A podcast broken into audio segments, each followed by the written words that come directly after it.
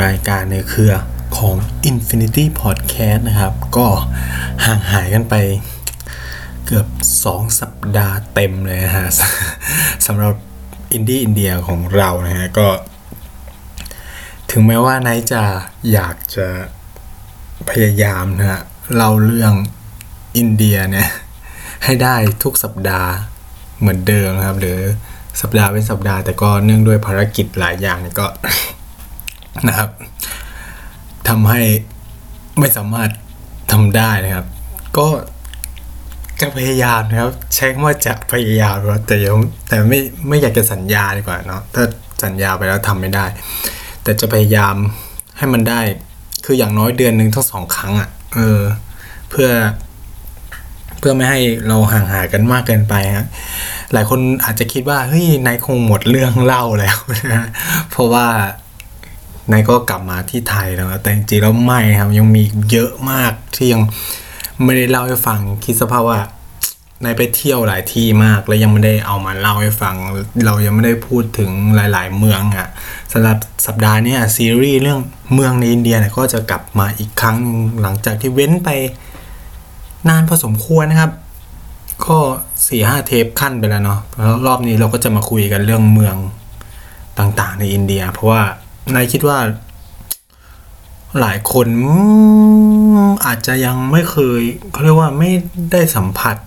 ใครหรือไม่สัมผัสบทความหรือการเขียนเล่าเรื่องหรือรีวิวอะไรเงี้ย เกี่ยวกับเมืองต่างๆ ในอินเดียมากเท่าไหร่นักนะครับ เพราะว่า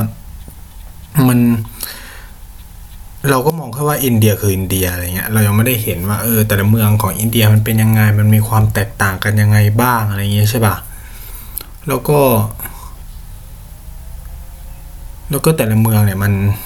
มันพิเศษยังไง มันมันเหมือนมันต่างกันยังไงบ้างอะไรเงี้ยสำหรับรอบนี้เนี่ยนายก็จะพาทุกคนเนี่ยครับไปรู้จักกับรัฐรัฐหนึ่ง ซึ่งแน่นอนว่ารัฐนี้ popular มากครับสำหรับชาวเด็กรุ่นใหม่นะไม่ใช่ว่ารุ่นใหม่หรอกคนที่รักการท่องเที่ยวแบบอเวนเจอร์หรือว่าแบบชอบ ชอบเที่ยวเป็นกลุ่มเล็กๆอย่างเงี้ยมันยังไม่ค่อยมีทัวร์มาลงที่มากนัก แต่ก็เริ่มเริ่มมีบ้างแล้วหลังจากที่เริ่มมี direct flight จากไทยมาลงรัฐนี้นะครับ นั่นก็คือ รัฐราชสถานนะฮะรัฐราชสถานเนี่ยเป็นหรือราชสถานนะในภาษาอินเดีย ในภาษาฮินดีเราก็จะเรียกว่าราชสถานเพราะว่าแต่คนไทยก็จะเรียกว่าราชสถาน ชื่อเนี่ยมันก็สื่อนัยยะบางอย่างราชสถานเนี่ยมันก็แปลว่าสถานที่ซึ่งมีพระราชาอยู่ใช่ไหมแน่นอนว่ามันแปลตรงตัวมากๆนะครับ เพราะว่ารัฐเนี่ยเป็นรัฐของมหาราชา มีมหาราชาเยอะมากๆนะเรียกได้ว่าทุกจังหวัดถ้าเราเปรียบเทียบก็คือสมมติประเทศไทยเป็น76 จังหวัด ราชสถานสมมติว่ามี 76 เขตในรัฐนี้ก็คือ ทั้ง 76 เขตเนี่ยก็จะมีมหาราชาเป็นของตัวเองนะครับ ซึ่งเขาก็จะเกี่ยวพันกันดองกันเรียกว่าดองกันนะภาษาภาษาอีสานบ้านเฮาเนี่ยก็เรียกว่าดองกันนะก็จะเป็นเครือญาติกันหมด อืมพูดง่ายคือว่าเขารู้จักกันหมดนะครับ เป็นตระกูลเดียวกัน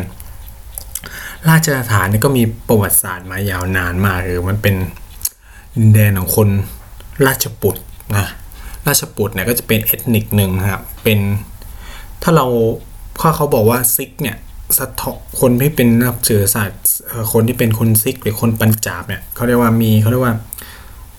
มีรูปลักษณ์หรือภาพมองเกี่ยวกับการเป็นทหารใช่ไหมมีความแก่งกล้ามีเนี่ยคนราชปุตเนี่ยก็มีลักษณะอย่างนั้นเหมือนกัน เป็นคนฮินดูใช่ไหมที่มีที่ถูกวางถูกสร้างภาพว่าคือคนที่มีความแข็งแกร่งมีความสามารถนะครับในเชิงการทหาร เหตุผลสำคัญคือ ถ้าย้อนไปในเชิงประวัติศาสตร์เนี่ยเนี่ย คือรัฐราชสถานเนี่ยอาจจะมีมานานมากแล้วแต่แบบประวัติศาสตร์ของราชสถานเนี่ยโดดเด่นขึ้นมาในช่วงที่ ราชวงศ์มุสลิมเนี่ยเข้ามาในอินเดียนะครับ ก็คือมุกเกาเนี่ยบุกเข้ามา หรือสุลต่านเดลีเนี่ยบุกเข้ามาในอินเดียพื้นที่เดลีแล้วก็ตอนเหนือเนี่ยก็ถูกยึดทั้งหมดนะครับ จะมีแค่ราชสถานเนี่ยเป็นจุดเดียวนะครับที่สามารถต่อต้านเรียกว่าสามารถชนะสามารถสู้กับพวกมุกเก่าได้ฮะ โดยสามารถเอาชัย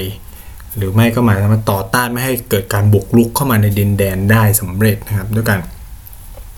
ด้วยความที่เขามีความกล้าแข็งเขาก็สู้รบกันมาเนาะแต่ปัญหาสำคัญก็คือด้วยความที่มันมีเอ่อหลายกษัตริย์เยอะแยะมากเนี่ยกว่ามันจะตัดสินใจอะไรได้บางทีเนี่ย มันก็นานมันก็ยากใช่ไหมเพราะว่ามันมีพระราชาหลายองค์ สิ่งที่มันเกิดขึ้นก็คือ สิ่งที่มุกเก่าทำก็คือว่าเขาค่อยๆไปจีบมหาราชาแล้วต่างๆตึ๊ดตึ๊ดตึ๊ดตึ๊ดตึ๊ดเพราะทุกคนมันไม่ได้เป็นน้ำหนึ่งใจเดียวกันหมดใช่ไหมจีบมา เออเนี่ย ถ้าแกมาอยู่กับฉันนะ ฉันก็จะให้นู่นนี่นั่นอะไรว่ากันไปใช่ไหมตอนที่เขายึดเดลีได้สำเร็จยึดอากาศได้แล้วเนี่ยเขาก็จะการสร้างความมั่นคงในดินแดนของเขา ซึ่งราชสถานก็เหมือนเป็นหอกข้างแค่ใช่ไหมเออ ถ้าเราเรียกภาษาแบบ สงครามเนี่ยพวกนี้มันเป็นหอกข้างแค่มัน จะตีเราเมื่อวันวันนี้วันพรุ่งก็ไม่รู้ใช่ไหมเออมันจะสู้รบกับเราวันนี้วันพรุ่งเราก็ไม่รู้ ฉะนั้นเนี่ยเราต้องทำให้พวกมันมาเป็นพวกของเราให้ได้ซะก่อน ฉะนั้นเขาก็ค่อยๆไปทยอยจีบรัต่างๆตึ๊ดตึ๊ดตึ๊ดอ่ามันก็ค่อยเข้ามา ฉะนั้นเนี่ยราชาสารจากเป็นรัฐที่เข้มแข็งใช่ไหมเป็น ดินแดนผู้กล้า เป็นดินแดนของราชปุตรที่สู้รบกับมุกเกาได้ทำไรก็ค่อยๆอ่อนกำลังลงเรื่อยๆ สุดท้ายเนี่ยก็ดินแดนนี้ก็กลายเป็นพันธมิตรหลัก พันธมิตรสำคัญนะครับของราชวงศ์มุกเกาเหตุผลที่ใช้คำว่าพันธมิตรเนี่ยเพราะเขาว่ามันไม่อยู่ภายใต้การปกครองของมุกเกาโดยตรง ก็คือเขาแค่ส่งมันใช้คำว่าส่งบรรณาการ คือถ้าใคร เรียนภาษาคงรู้นะ หรือมันแบบส่งบรรณาการคืออะไร คือโอเค ฉันยอมรับว่าคุณมีอำนาจเหนือฉัน แต่ว่าฉันก็ยังมีอำนาจปกครองตัวเอง ฉันจะส่งบรรณาการให้คุณแก้วแหวนเงินทองว่าไปเสียภาษีอะไรเงี้ยว่ากันไปตามที่แล้วแต่ข้อตกลงของแต่ละเมือง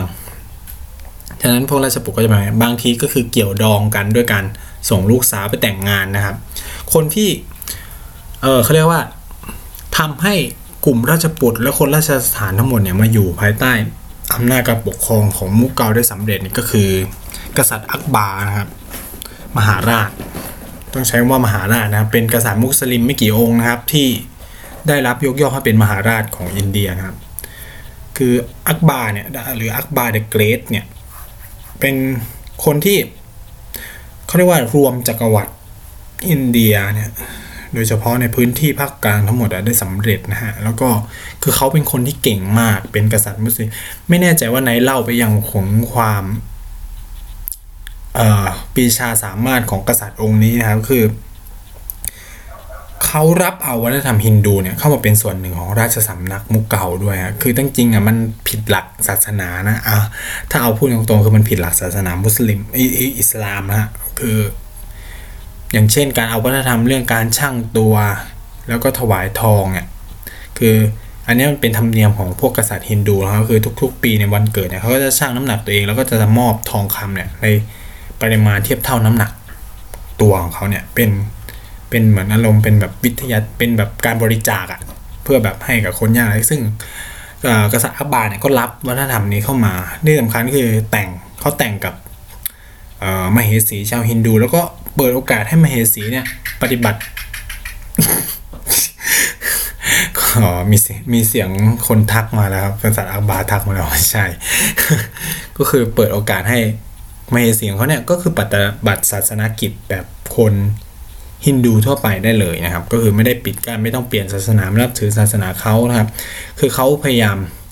ยึดแล้วเกี่ยวดองเนี่ย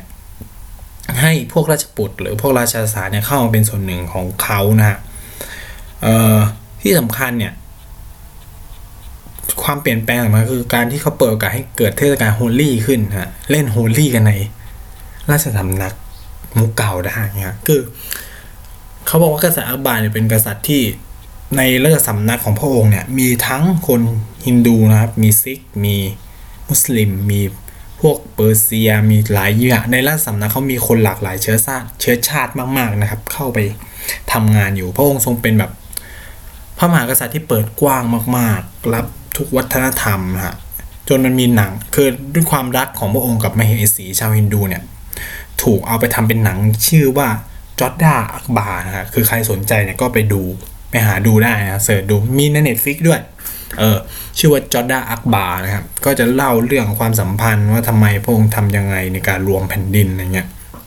ฉะนั้นเนี่ยตั้งแต่นั้นเป็นต้นมาเนี่ยราชสถานเนี่ยซึ่งมีกษัตริย์ เยอะมากอาจจะเป็นหลักร้อยนะครับที่ผมสมมุติคือ 76เนี่ยแต่จริงๆไม่ใช่นะฮะในความจริงอาจจะเป็นหลักร้อยนะฮะเยอะมาก ก็อยู่ภายใต้การปกครองก็เรียกว่าอะไรอยู่ภายใต้การดูแลในลักษณะของพันธมิตรร่วมกันกับเอ่อกษัตริย์มุสลิมของมุกเกานะฮะแล้วก็เป็นกำลังหลักสำคัญในการตีเมืองต่างๆด้วยครับ ก็คือเวลาราชวงศ์มุกเกาจะประกาศสงครามใครเนี่ยราชบุตรหรือ รัฐราชสถานก็จะส่งกองกำลังเนี่ยเข้ามาช่วยเพราะถือว่าตัวเองเป็นพันธมิตรกันก็ต้องช่วยลบช่วย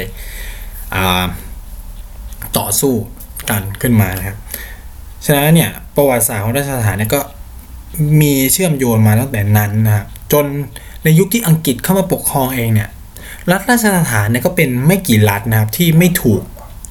อังกฤษยึด แต่ใช้อยู่ในลักษณะที่อยู่ในการดูแลเป็นพันธมิตรกัน ในเช่นเดียวกับมุกเกาก็คือ อังกฤษไม่ได้ยึดรัฐราชฐาน แต่ว่าใช้ระบบที่ว่าให้เจ้าพื้นเมืองตัวเองก็ปกครองกันไปครับ ก็ปกครองกันไป แต่ก็คือคุณก็ส่งภาษีอำนาจการตัดสินใจในเราเขาเรียกว่าอะไรอำนาจการตัดสินใจเรื่องการต่างประเทศ การคลังนโยบายภาพกว้างๆเนี่ยอังกฤษจะเป็นคนดูแล ราชสถานก็กษัตริย์ก็ดูแลประชาชนของตัวเองไปก็กินเก็บภาษีกินเงิน ว่ากันไปตามปกติ ทุกอย่างก็ไม่ได้มีอะไรเปลี่ยนแปลงมากเท่าไหร่นะครับ ก็มันก็จะเป็นแบบนี้มาตั้งแต่สมัยมุกเก่าเข้ามาสู่อังกฤษจนประกาศเอกราชต้องบอกว่า in fact นะฮะในความเป็นจริงเนี่ยกษัตริย์ราชสถานเป็นกลุ่มกษัตริย์ที่ต่อต้านการประกาศเอกราชนะฮะ อันนี้ in fact ในความเป็นจริงนะก็คือว่ามันแน่นอนอยู่แล้วเพราะว่าการประกาศเอกราชสิ่งหนึ่งที่เขาจะต้องสูญเสียคือเขาสูญเสียอำนาจนะครับ เพราะว่าแต่ก่อนนี่คือแบบทุกคนต้อง จ่ายสวยให้ฉัน คือคน คือพวกกษัตริย์เนี่ยมันเป็นคนรวยใช่ไหมเป็นเอ่อในระบบวันนาเนี่ยเขาก็คือปกครองดินแดนใช่ไหมเขาก็มีเงินมีอะไรเงี้ยจากการเก็บภาษีรีดนาทาเลนประชากรมา สมมติประกาศกล้าปุ๊บระบบกษัตริย์มันหายไปหมดเลยไง มันจะเป็นระบบมุขมนตรีเข้ามา เป็นระบบประชาธิปไตยมีการเลือกตั้ง ซึ่งสถานะของกษัตริย์มันก็สูญเสียไปด้วยถูกปะครับ มันก็จะหายไปโดยปริยาย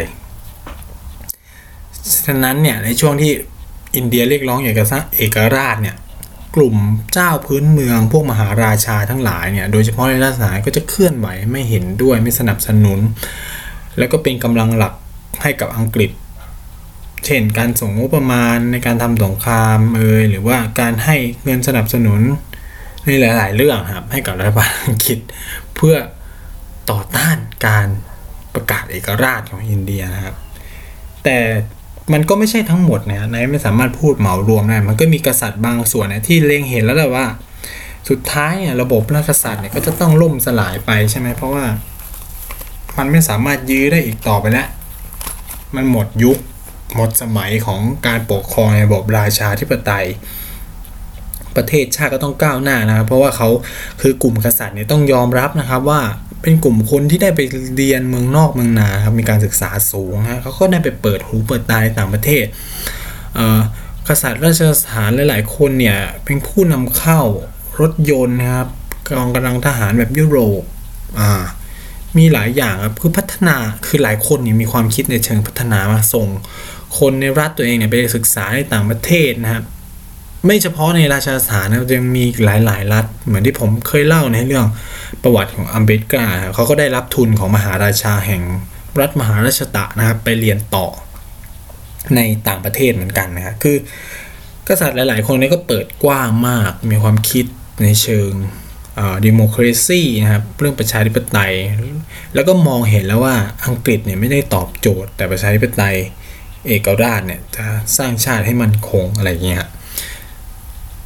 แต่ก็อีกกลุ่มหนึ่งก็อย่างที่เล่าไปก็ต่อต้านครับนี่ก็คือรัชสถานก็เลยเป็นจุดสำคัญเป็นจุดการเมืองสำคัญที่ค่อนข้างใหญ่มากนะครับที่ในช่วงประกาศเอกราชเนี่ยประสบปัญหามาก ทั้งเป็นเครือข่ายที่ต่อต้านสำคัญนะฮะแล้วก็ด้วยความที่มันเป็นแหล่งทรัพยากรอะไรอย่างทั้งเพชรทั้งพลอยใช่ไหม มีอุตสาหกรรมหลาย ๆ อย่างอยู่ในราชาสถาน ฉะนั้นเนี่ยมันก็ไม่ใช่เรื่องง่าย ในช่วงประกาศกาล่าเนี่ย อย่างที่นายเล่าไปว่าอินเดียเนี่ยมันไม่ใช่ประเทศ พอมันประกาศแล้วปึ้ง ออกมาเป็นอินเดียเป็นรูปเป็นร่างนั้นเลยนะครับ ด้วยความที่อังกฤษเนี่ยมันวางนโยบายว่า คนที่จะมา เออเขาเรียกว่าอะไร พวกเจ้าพื้นเมืองเดิมๆอะ เคยเล่าไปแล้วใช่ไหมว่าเจ้าพื้นเมืองเดิมๆอะ มีอำนาจตัดสินใจว่าจะอยู่กับ อินเดียหรือจะอยู่กับปากีสถาน ซึ่งไอ้เจ้าพื้นเมืองเดิมๆนะมันก็รวมเจ้าพื้นเมืองทั้งหมดที่อยู่ในราชสถานที่มีเป็นร้อยอะคือรัฐราชสถานเป็นรัฐที่เกิดมาช่วงหลังประกาศเอกราชแล้วก็ประมาณหนึ่งเลยนะครับ เพราะว่าต้องเออเขาเรียกอะไรอะปาเตลเนี่ยต้องค่อยๆเข้าไปคุยนะครับก็ไปคุยกับรัฐมหาราชาต่างซึ่งใหญ่ ๆ ก็จะมีไจปูร์เนาะจอดปู ร์ ไจซัลเมอร์ใช่ไหมอุดัยปุระ วารออ่าโอ้คือแบบมันมีเมืองใหญ่ๆอะแบบเยอะมากในราชสถานที่เขามีอำนาจมากเลยนะไม่แบบคืออำนาจทั้งทางเศรษฐกิจทางทหารด้วย ถึงแม้ว่าอังกฤษจะปิดกั้นหลาย ๆ อย่างนะครับ แต่ว่าเจ้าพื้นเมืองเนี้ยพวกก็เนี้ยก็รู้อยู่แล้วแหละว่ามันจะเกิดอะไรขึ้นในนะเขาก็เริ่มสั่งสั่งสมกำลังนะสั่งสมกำลังทหารอาวุธอะไรเงี้ยมันก็ต้องค่อย ๆ ทยอยเขียนคอนแทค ว่าเออสรุป ข้อตกลงมันออกควรจะออกมาเป็นยังไงนะครับให้เพื่อให้เจ้าพื้นเมืองเหล่านี้ยอมที่จะเข้ามาเป็นส่วนหนึ่งกับรัฐบาลอินเดีย ยุคใหม่ ในยุคที่ประเทศมีเอกราชเพราะว่าต่อไปอะมันจะไม่มีมหาราชาต่อไปล้วมหาราชาต้องหายไป เราจะเป็น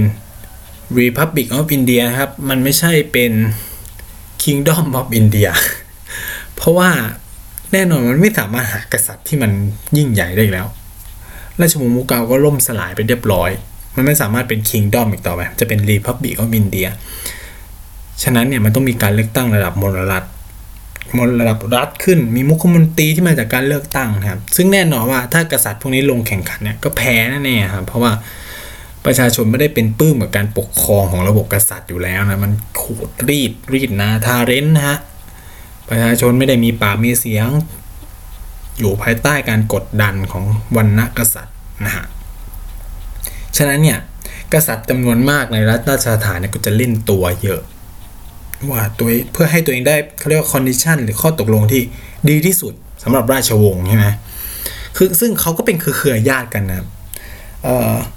ข้อตกลงหลายส่วนก็จะเป็นที่ออกมาครับในหลายๆแบบที่จะออกมาเช่นโอเค ปราสาทราชวังของคุณยังเป็นของคุณอยู่ แต่ว่าพื้นที่บางส่วนเนี่ย เช่นที่นาที่อะไรเงี้ยต้องเป็นของต้องส่งให้รัฐนะเงินที่คุณมีอยู่ก็เป็นของคุณไป คุณสามารถประกอบกิจการบางพื้นที่ก็ยังเป็นของคุณอยู่อ่าที่ดินบางส่วนโอเค รัฐยอมให้เป็นของคุณ แต่ว่าพระราชวังบางส่วนเนี้ยรัฐขอซื้อได้ไหมก็คือ รัฐบาลอินเดียจะขอซื้อเพื่อให้มันเป็นสมบัติของชาติอะไรเงี้ยก็จะมีแบบนี้ให้เห็นนะครับ ฉะนั้นเนี่ยมันก็จะเป็นที่มาสองส่วนถัดไปถึงในปัจจุบันเนี่ยคืออย่างที่บอกว่า คนไทยเนี่ยก็เริ่มมาเที่ยวรัฐนี้มากขึ้น เออ เราก็ลืมมาว่าเราเรา คือรัฐราชสถานเนี่ยเป็นแหล่งท่องเที่ยวป๊อปตอนนี้คือป๊อปอันดับสองอันดับสองอันดับสามเนาะรองจากพุทธคยา แล้วคือไม่แน่ใจว่าเลห์กับราชสถานเนี่ยอันไหนจะ ผมว่าผมเผยราชสถานเนี่ยจะป๊อปมากกว่าเลห์นะเออ ก็คือตอนเนี้ยมัน popular มากในสังคมไทยใช่ไหมแต่สิ่งหนึ่งอะที่ทุกคนจะต้องเอะใจแน่เลยว่าทำไมค่าเข้าพระราชวังเนี่ยไอผมยกตัวอย่างแบบไจปูร์ไจเปอร์ใช่ไหมไจปุระเนี่ยชัยปุระเนี่ย ถ้าเป็น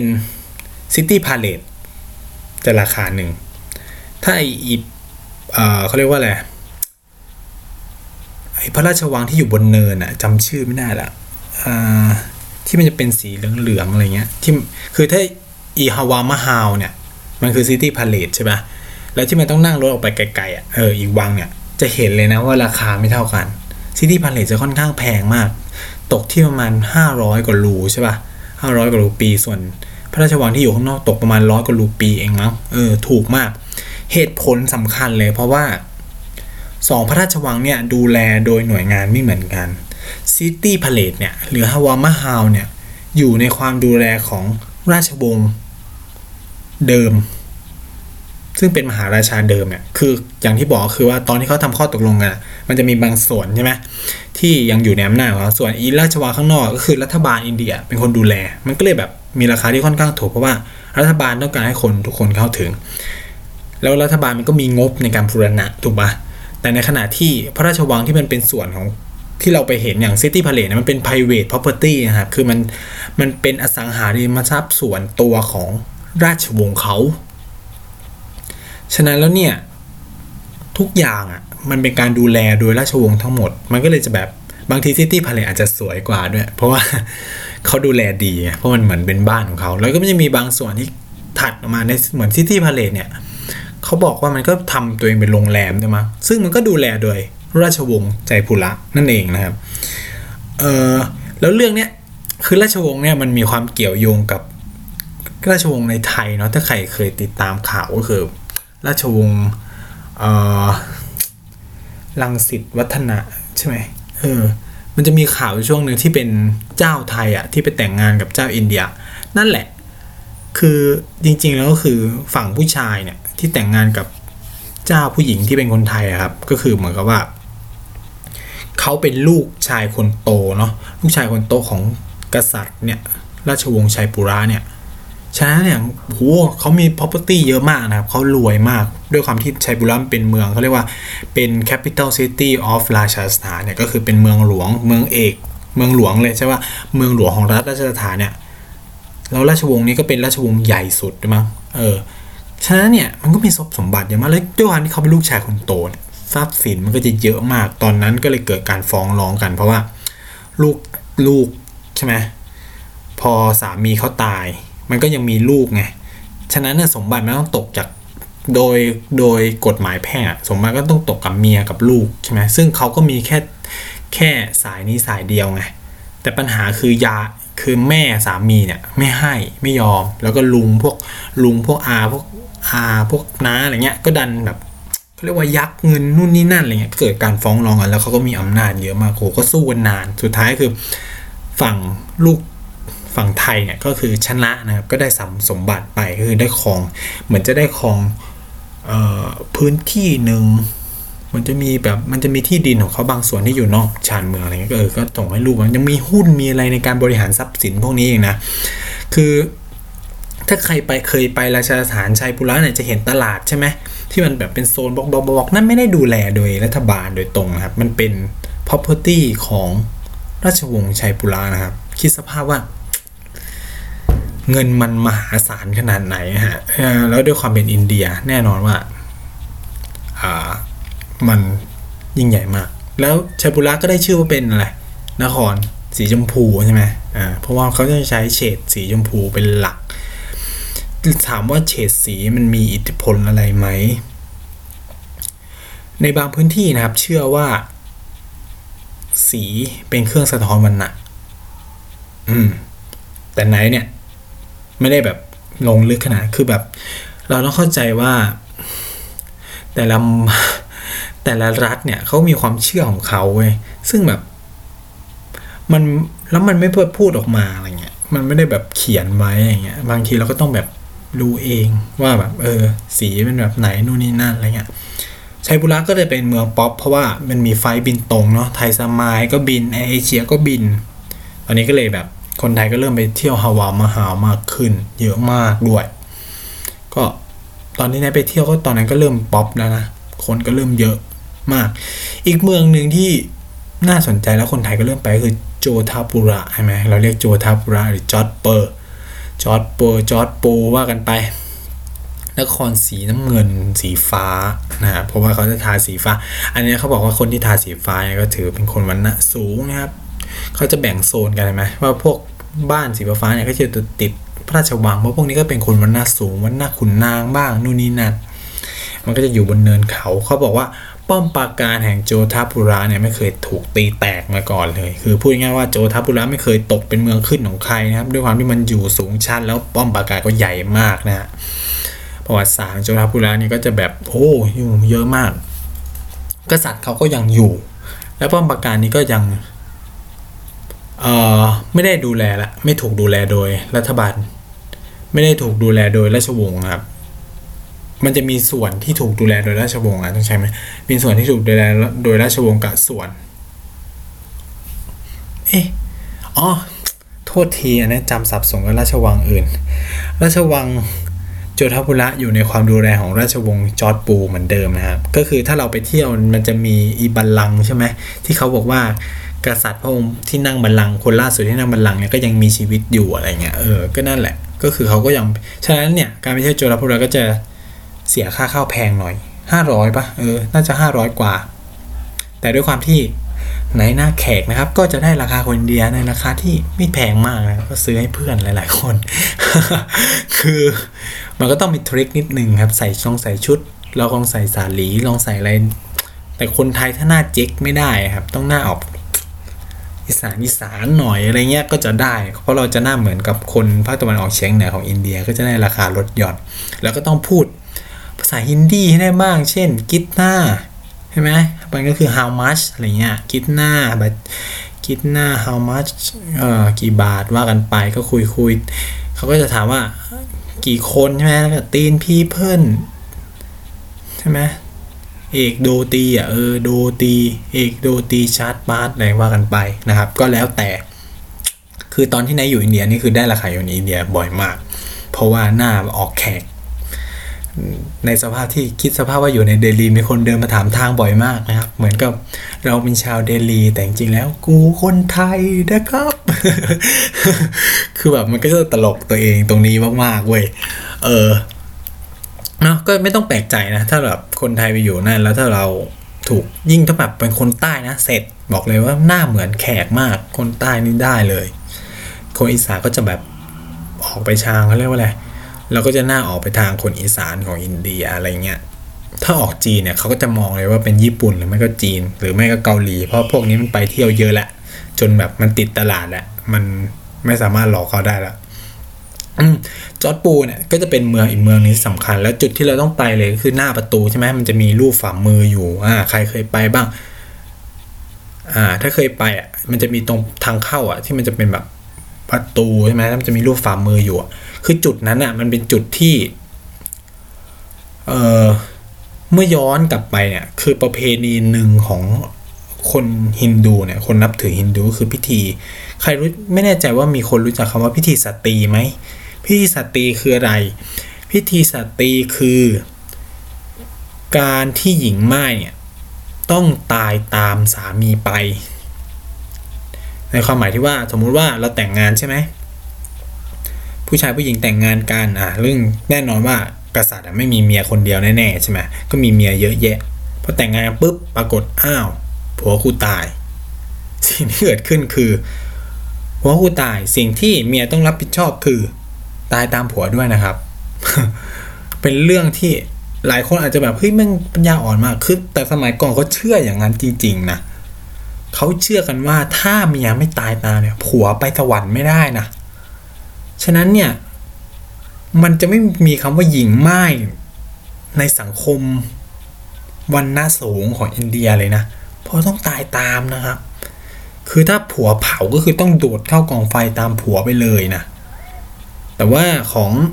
จอร์ดปูเนี่ยเข้าใจว่าเขากระโดด กระโดดจากชั้นสูงลงมามั้งไอ้ตรงฝ่ามือนั่นก็คือ ผู้หญิงของกษัตริย์องค์ก่อนก่อนมั้ง ที่ตายพร้อมกันเลย ก็เป็นสิบสิบคนก็คืออย่างที่บอกมันมีเมียเยอะ มันก็ต้องตายตามกันหมด นี่คือแบบวัฒนธรรมพิธีสตรีซึ่งมันหายไปแหละมันหายไปในช่วงที่ อังกฤษเข้ามาปกครองแล้วก็แน่นอนว่าอังกฤษก็คงรับไม่ได้ มันคือมันไม่ซีวิไลใช่ไหมเออ มันก็เลยเราต้องใช้ว่ามันไม่มีอารยะนี่ คือถ้าถามมันมัน make sense ไหม ในสังคมวัฒนธรรมที่เรื่องเชื่อเรื่องพระเจ้ามากๆมันก็อาจจะ make sense ก็ได้เออ ถ้าเราเชื่อว่าชายหญิงมันแต่งงานกันเพราะพระเจ้าลิขิตไหมมันมันถูกลิขิตมาอะไรเงี้ยเมื่อจากกันก็ต้องไปด้วยกันอะไรเงี้ยคือคือพูดไปเนี่ยก็ไม่ได้เชื่อแบบนั้นนะเว้ยอย่าอย่าเข้าใจผิดนะ ก็คือมันไม่มีเซนหรอกคือในความหมายของคนปัจจุบันไม่มีเซนแต่กำลังพยายามบอกว่าทำคือผมอะ่ะจะเป็นพวกที่แบบ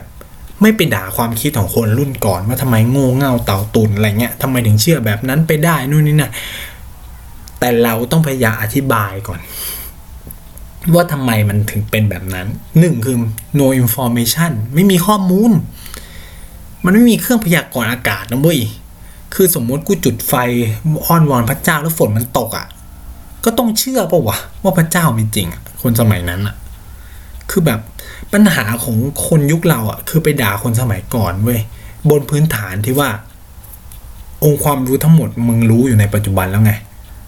แต่สมัยก่อนอะ่ะ มันไม่มีองค์ความรู้พวกนั้นปะคือแบบเหมือนคนแบบเชื่อว่าพระโลกกลมโลกแบนอะไรเงี้ยก็คือตอนนั้นมันยังไม่มีการศึกษาไงก็ต้องเชื่อไปก่อนว่าโลกมันแบนเพราะมันมีคนบอกว่าโลกมันแบนเพราะมันเกิดการศึกษาก็พัฒนาไปเรื่อยใช่ไหมความเชื่อมันก็ต้องเปลี่ยนไปเรื่อยไม่ใช่ยึดอยู่กับ เอ่อถ้าแบบเออโลกมันเปลี่ยนไปแล้วแล้วยังเชื่อเหมือนเดิมอะก็แล้วมันก็เป็นสิทธิ์ของเขานะผมผมเชื่อในเรื่องสิทธิเสรีภาพ ถ้ามันยังแบบไม่ได้สร้างปัญหาเอ้าคิดสภาพว่าผมสวดมนต์อ้อนวอนพระเจ้า ผมไหว้พระหรือว่าผมลามาดหรือว่าผมไปโบสถ์หรืออะไรแล้วผมไม่ได้ทำให้ใครเดือดร้อนอะอยู่ดีแม่งบอกเฮ้ยพวกเชื่อเรื่องพระเจ้าโง่ว่ะ พระเจ้ามันไม่มีจีนวิทยาศาสตร์มันทดสอบด้ว เฮ้ยอันนี้แบบแม่งตลกอะคือแบบไปวิจารความเชื่อเขาได้ยังไง ใช่ไหมหนึ่งคือเขาไม่ได้สร้างความเดือดร้อนให้เขากับใครอะไรเงี้ยถูกปะโอเคมึงอาจจะพิสูจน์ได้ว่าพระเจ้ามันแต่แบบหลายเรื่องวิทยาศาสตร์มันก็พิสูจน์ยังไม่ได้ถูกไหมเราก็ยังแบบไม่มีสิทธิ์ แล้วรู้เราก็ยังไม่รู้ว่าพระเจ้ามีจริง ไม่มีจริงใช่ไหมผมอะก็จะแบบ ถ้าส่วนตัวนะก็จะแบบไม่วิจารณ์อะไรพวกเนี้ยคือ let it be อะก็ปล่อยมันไป มันก็เป็นแบบอุดมการความเชื่อ แต่ถ้ามันถึงจุดหนึ่งที่มันบอกว่า พระพุทธเจ้าบอกว่าเนี่ยเราต้องฆ่าละชาวโรฮิงญานะ หรือแบบฆ่าคอมมิวนิสต์ไม่บาปหรืออะไรเงี้ยเฮ้ยอันนี้เนี่ยศาสนาเริ่มสร้างปัญหากับสังคมแหละ อันเนี้ยต้องด่านะ อันนี้ปล่อยเฉยไม่ได้ คือถ้าแบบโอเคไหว้พระเจ้าไหว้ไป เป็นสิทธิส่วนบุคคล แต่เมื่อไหร่ที่แบบนำไปสู่การทำให้คนอื่นเดือดร้อนเนี่ย อืม อันนี้เราต้องด่ากันแหละถูกไหมอย่างเช่น การให้พระพุทธศาสนาเป็นศาสนาประจำชาติ ถ้ามันไม่สร้างปัญหากับศาสนาอื่น โอเค เต็มที่ แต่ถ้ามันเริ่มเยอะ เช่น เริ่มมีการเบียดบังงบประมาณไปใช้นู่นนี่นั่นอะไรเงี้ยก็นะ ฉะนั้นเนี่ยมันก็เหมือนกับพิธีสตรีอะ คนสมัยก่อนไม่ได้มีอินโฟมชันไม่ได้มีความรู้ แล้วก็เราต้องเข้าใจว่า intellectual หรือนักวิชาการหรือคนที่มีองค์ความรู้ในสมัยก่อนอะที่ถูกเชื่อถือมันคือคนมันคือคนวรรณพราหมณ์ไงซึ่งตำราที่เขาเขียนอะเขาก็อิงว่ามันมาจากพระเจ้า ซึ่งตำราที่เขาอ่านอะมันก็บอกไงว่าผู้หญิงมันต้องฆ่าตัวตายตามสามีไป เพื่อให้สามีเกิดสันติสุขนู่นนี่นั่น แล้วคนมันก็เชื่อแล้วก็ทำก็ make sense ใช่ไหมเหมือนกัน เหมือนเวลาคนไปวิพากษ์ประวัติศาสตร์อะว่าทำไมกษัตริย์ตอนนั้นไม่ทำอย่างนั้นทำไมไม่ทำอย่างนี้ไม่ทำอย่างนู้นหนึ่งคือเราไม่สามารถรู้ได้เลยว่า ช่วงเวลาที่เขาตัดสินใจมันมีปัจจัยอะไรบ้างใช่ไหมที่มันเออเขาเรียกว่า ที่มันกดดันบางสิ่งบางอย่างหรือแบบคนที่บอกทำไมคณะราษฎรไม่ตางนู่นเปลี่ยนเป็นรีพับลิกคือมึงไม่รู้เว้ย ว่าแบบประวัติศาสตร์ช่วงนั้นอะมันเกิดอะไรขึ้นช่วงเวลานั้นมันมีปัจจัยอะไรหลายอย่าง มันมีปัจจัยภายนอกยังไง ปัจจัยภายในยังไงที่ทำให้เขาตัดสินใจออกมาแบบนั้น คือคนที่วิจารณ์แบบเนี้ยแปลว่าเป็นคนไม่ได้ศึกษาประวัติศาสตร์อย่างจริง ๆ จังๆนะคือผมว่านักวิชาการประวัติศาสตร์มันสามารถอ่าคนที่เป็นนักวิชาการเนี่ยเขาจะไม่ไปพูดแบบนั้น อ่า ใช้คำนี้แล้วกัน หรือคนที่แบบไอเนี่ยเขาก็จะไม่พูดแบบนั้น มันมีหลายปัจจัยเยอะมาก คือเราไม่สามารถเอาจุดยืนในปัจจุบันหรือมองจากปัจจุบันเนี่ยไปตัดสินคนในยุคนั้นได้ อย่างเหตุการณ์ 6 ตุลาหรือ 14 ตุลาหรือเนี่ยมันเกิดขึ้นด้วยปัจจัยและในสิ่งหลาย ๆ อย่างมาก ผมเนี่ยเป็นคนที่แบบ หลายคนอาจจะแบบมึงนี่แบบสนับสนุนความรุนแรงมากเลยแต่ผมอะรู้สึกว่าการเกิดขึ้นของ 6 ตุลาการแขวนคอมันต้นไม้เนี่ย มันเกิดขึ้นบนพื้นฐานบางสิ่งบางอย่าง โอเค คนใช้ความรุนแรงมันมีความผิดแน่ๆอยู่แล้วแหละ แต่ปัญหาคือ มันมีคนเข้าไปตั้งคำถามไหมว่าทำไม มันถึงเกิด มันอะไรคือปัจจัยที่ทำให้คนตัดสินใจฆ่าแขวนคอคนโดยที่หัวเราะยิ้มเยาะมันต้องมีดิ หลายคนแม่งก็โทษเรื่องการพบพักกันด้านนู่นนี่นั่น ผมเนี่ยนะ คิดว่าคนแม่งมีสติพอเว้ยหนึ่งนะ คนมันมีความคิด แล้วผมก็คิดว่า ปัจจัยหนึ่งเลยนะ ก็คือความกลัว ลองพูดกลับกันนะ คิดกลับกันเว้ย อย่างหนึ่งของคน6ตุลาที่ต้องยอมรับคือ ตอนนั้นมันเกิดปัญหาเรื่องภัยคอมมิวนิสต์ใช่ไหมอืม มันเกิดปัญหาภัยคอมมิวนิสต์ สิ่งหนึ่งที่เราต้องยอมรับคือ เรากลัวคอมมิวนิสต์อะเพราะเราเห็นแล้วอะ get leap forward ใช่ไหม get leap forward ที่เป็นนโยบายของเหมาอะมันทำคนตายห้าสิบกว่าล้านอะแล้วคือแบบเวียดนามเป็นคอมมิวนิสต์แล้วกัมพูชากำลังลาวเริ่มแล้ว domino effect ไง เฮ้ย ถ้าแบบเหตุการณ์ตุลาลองคิดสภาพว่า คอมมิวนิสต์ชนะนะ ลองคิดสภาพให้ผม อะ ให้ลองจินตนาการแบบนี้ว่า ถ้าคอมมิวนิสต์ชนะ สิ่งที่เกิดขึ้นคือคอมมิวนิสต์ปกครองประเทศ สิ่งที่ตามมาคืออะไร พวกที่เป็นฝ่ายขวาทั้งหมดคือมึงตายนะ ถูกไหมเพราะคุณอย่าลืมว่า มันเกิดขึ้นกับพวกจีนคณะชาติเหมือนกันคือคอมมิวนิสต์ก็ฆ่าพวกนี้หมด ปฏิเสธไม่ได้นะ เหมือนอารมณ์เขมรแดงอะ ก็ฆ่าหมดนักวิชากรนักวิชาการตายหาหมดนะครับ เนี่ย ถ้าคนแบบมามองในมุมนี้นะมึงก็ไม่แปลกใจเว้ยว่าทำไมคนถึงตัดสินใจที่จะเกิดเหตุการณ์ 6 ตุลาและเกิดการฆ่ากัน เพราะว่าถ้ามึงไม่ตายอะกูก็ตายไง คือเนี่ย ถ้าแบบ concept ง่ายๆอะ อันนี้สำหรับใครไม่รู้เรื่อง 6 ตุลาเนี่ยก็ไปหาอ่านเอาได้ เริ่มนอกเรื่อง นอกจากจอร์ดปูจอร์ดปูคือกูก็รายการอินดี้อินเดียเนี่ยก็จะ อินดี้จริงๆไงครับ อินดี้ก็คือเล่าอยากเล่าเราก็เล่าเรื่องอินเดียบ้างเรื่องไทยบ้างมันก็ผสมกัน เพื่อให้ให้มันไม่เป็นเรื่องอินเดียมากเกินไปแล้วเรารู้สึกว่ามันไกลตัวเนาะเนี่ยเราก็อธิบายความเชื่อใช่ไหมนะ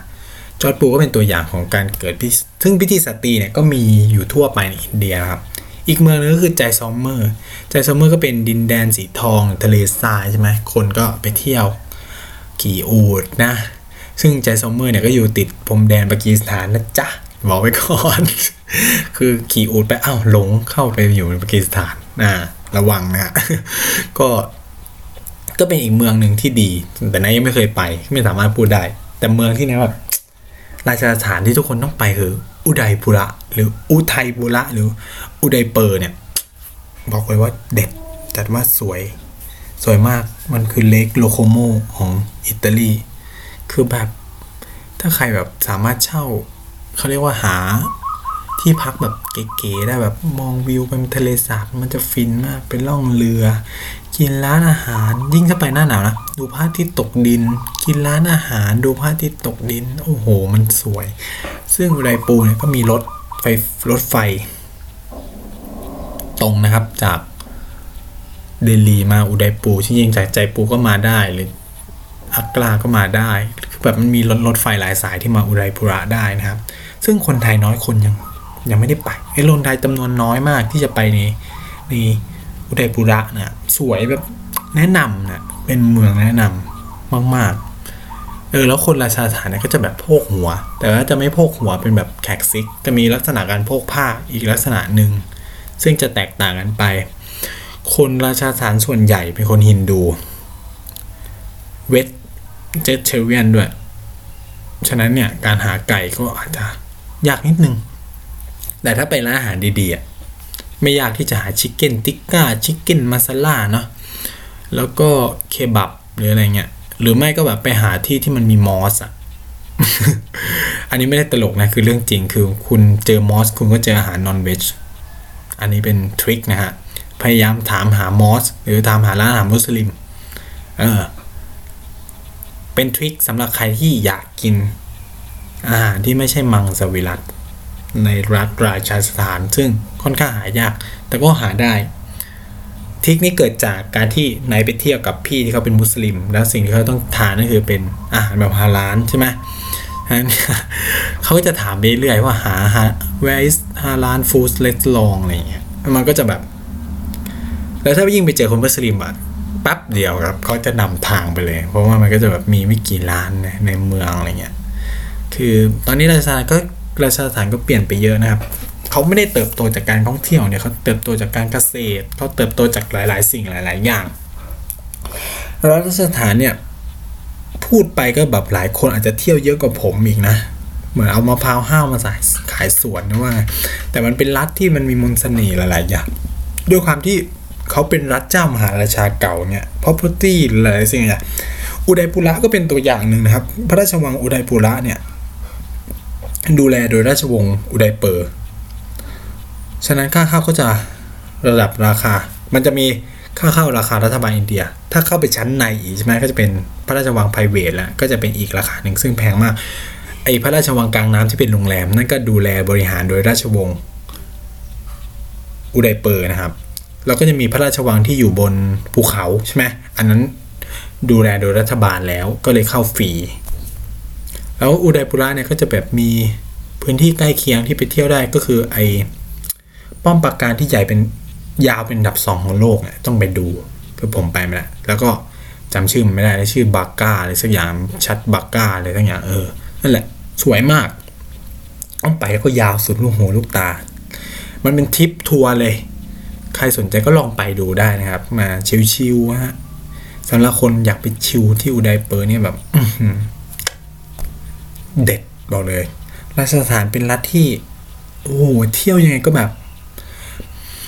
ทุกเมืองอะมาวาเงี้ย มาวาก็สวย คือแบบ อย่าไปแค่ใจปุระ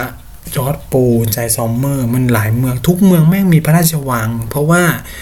อย่างที่บอกทุกเขตคือเมืองของมหาราชาและทุกคนคือคือรวย ก็ต้องแก้สร้างป้อมปราการสร้างนู่นสร้างนี่ เพื่อเป็นการแสดงอำนาจของตัวเอง มาวาก็เป็นรัฐหนึ่ง ใครรู้จักปัดมาวตีป่ะเออหนังเรื่องปัดมาวตีเนี่ย ก็เป็นตัวอย่างหนึ่งก็พูดถึงกษัตริย์ราชสถานลบกับมุกกสุรต่านแห่งเดลีอะไรเงี้ยมันก็แบบ คือหนังที่ทำเกี่ยวกับราชสานนะค่อนข้างมีเยอะมากบาจิลาวใช่ไหมเออจอร์ดาอักบาคือแบบหนังราชสานเยอะมากลองไปสนใจก็ลองดูครับสำหรับเทปนี้เนี่ย เราก็คุยเรื่องราชสานเป็นหลักอ่าใครสนใจไปเที่ยวดินแดนแห่งมหาราชาอย่างนี้ก็ลองไปดูนะฮะคนส่วนใหญ่ก็จะเป็นคนพูดภาษาฮินดี หรือมราทีเนี่ยเพราะว่าเอ้ยไม่ใช่มาราทีมาราทีมันจะอยู่มหาราชา เพราะคนคนที่จะพูดฮินดีแล้วกัน เป็นหลัก แล้วก็ได้ภาษาอังกฤษค่อนข้างเยอะมั้ง เพราะว่าหนึ่งคือด้วยความที่เขาไม่ถูกปกครองโดยอังกฤษเลย มันก็ตามบีตามเกิดนะครับ ก็จะใช้ฮินดีเป็นหลัก อาจจะใช้ภาษาราชปุตด้วยบางส่วนอะใครสนใจก็ลองไปดูแล้วล่าสุดเนี่ย ราชสถานก็เพิ่งเลือกตั้งกันไปนะก็เปลี่ยนพักเดี๋ยวเทปหน้าเนี่ยก็จะมาเล่าเรื่องการเมืองอินเดียนะครับ อย่างที่สัญญาไว้ กับหลายคนว่าอยากจะมาเล่าเรื่องนี้ว่ามันเป็นยังไงสนุกไหมเลือกตั้งอินเดียเป็นยังไง แล้วมันจะแล้วบ้านเราล่ะ จะมีไหมอะไรเงี้ยก็เสียงคุกอีกแล้วนะฮะเทปต่อไปก็สำหรับสัปดาห์นี้ก็ขอจบการพูดคุยเนาะเรื่อง รัฐราชสถานเป็นเท่านี้ก็หวังว่าทุกคนจะยังติดตามอินดี้อินเดียต่อไปนะครับ สวัสดีครับ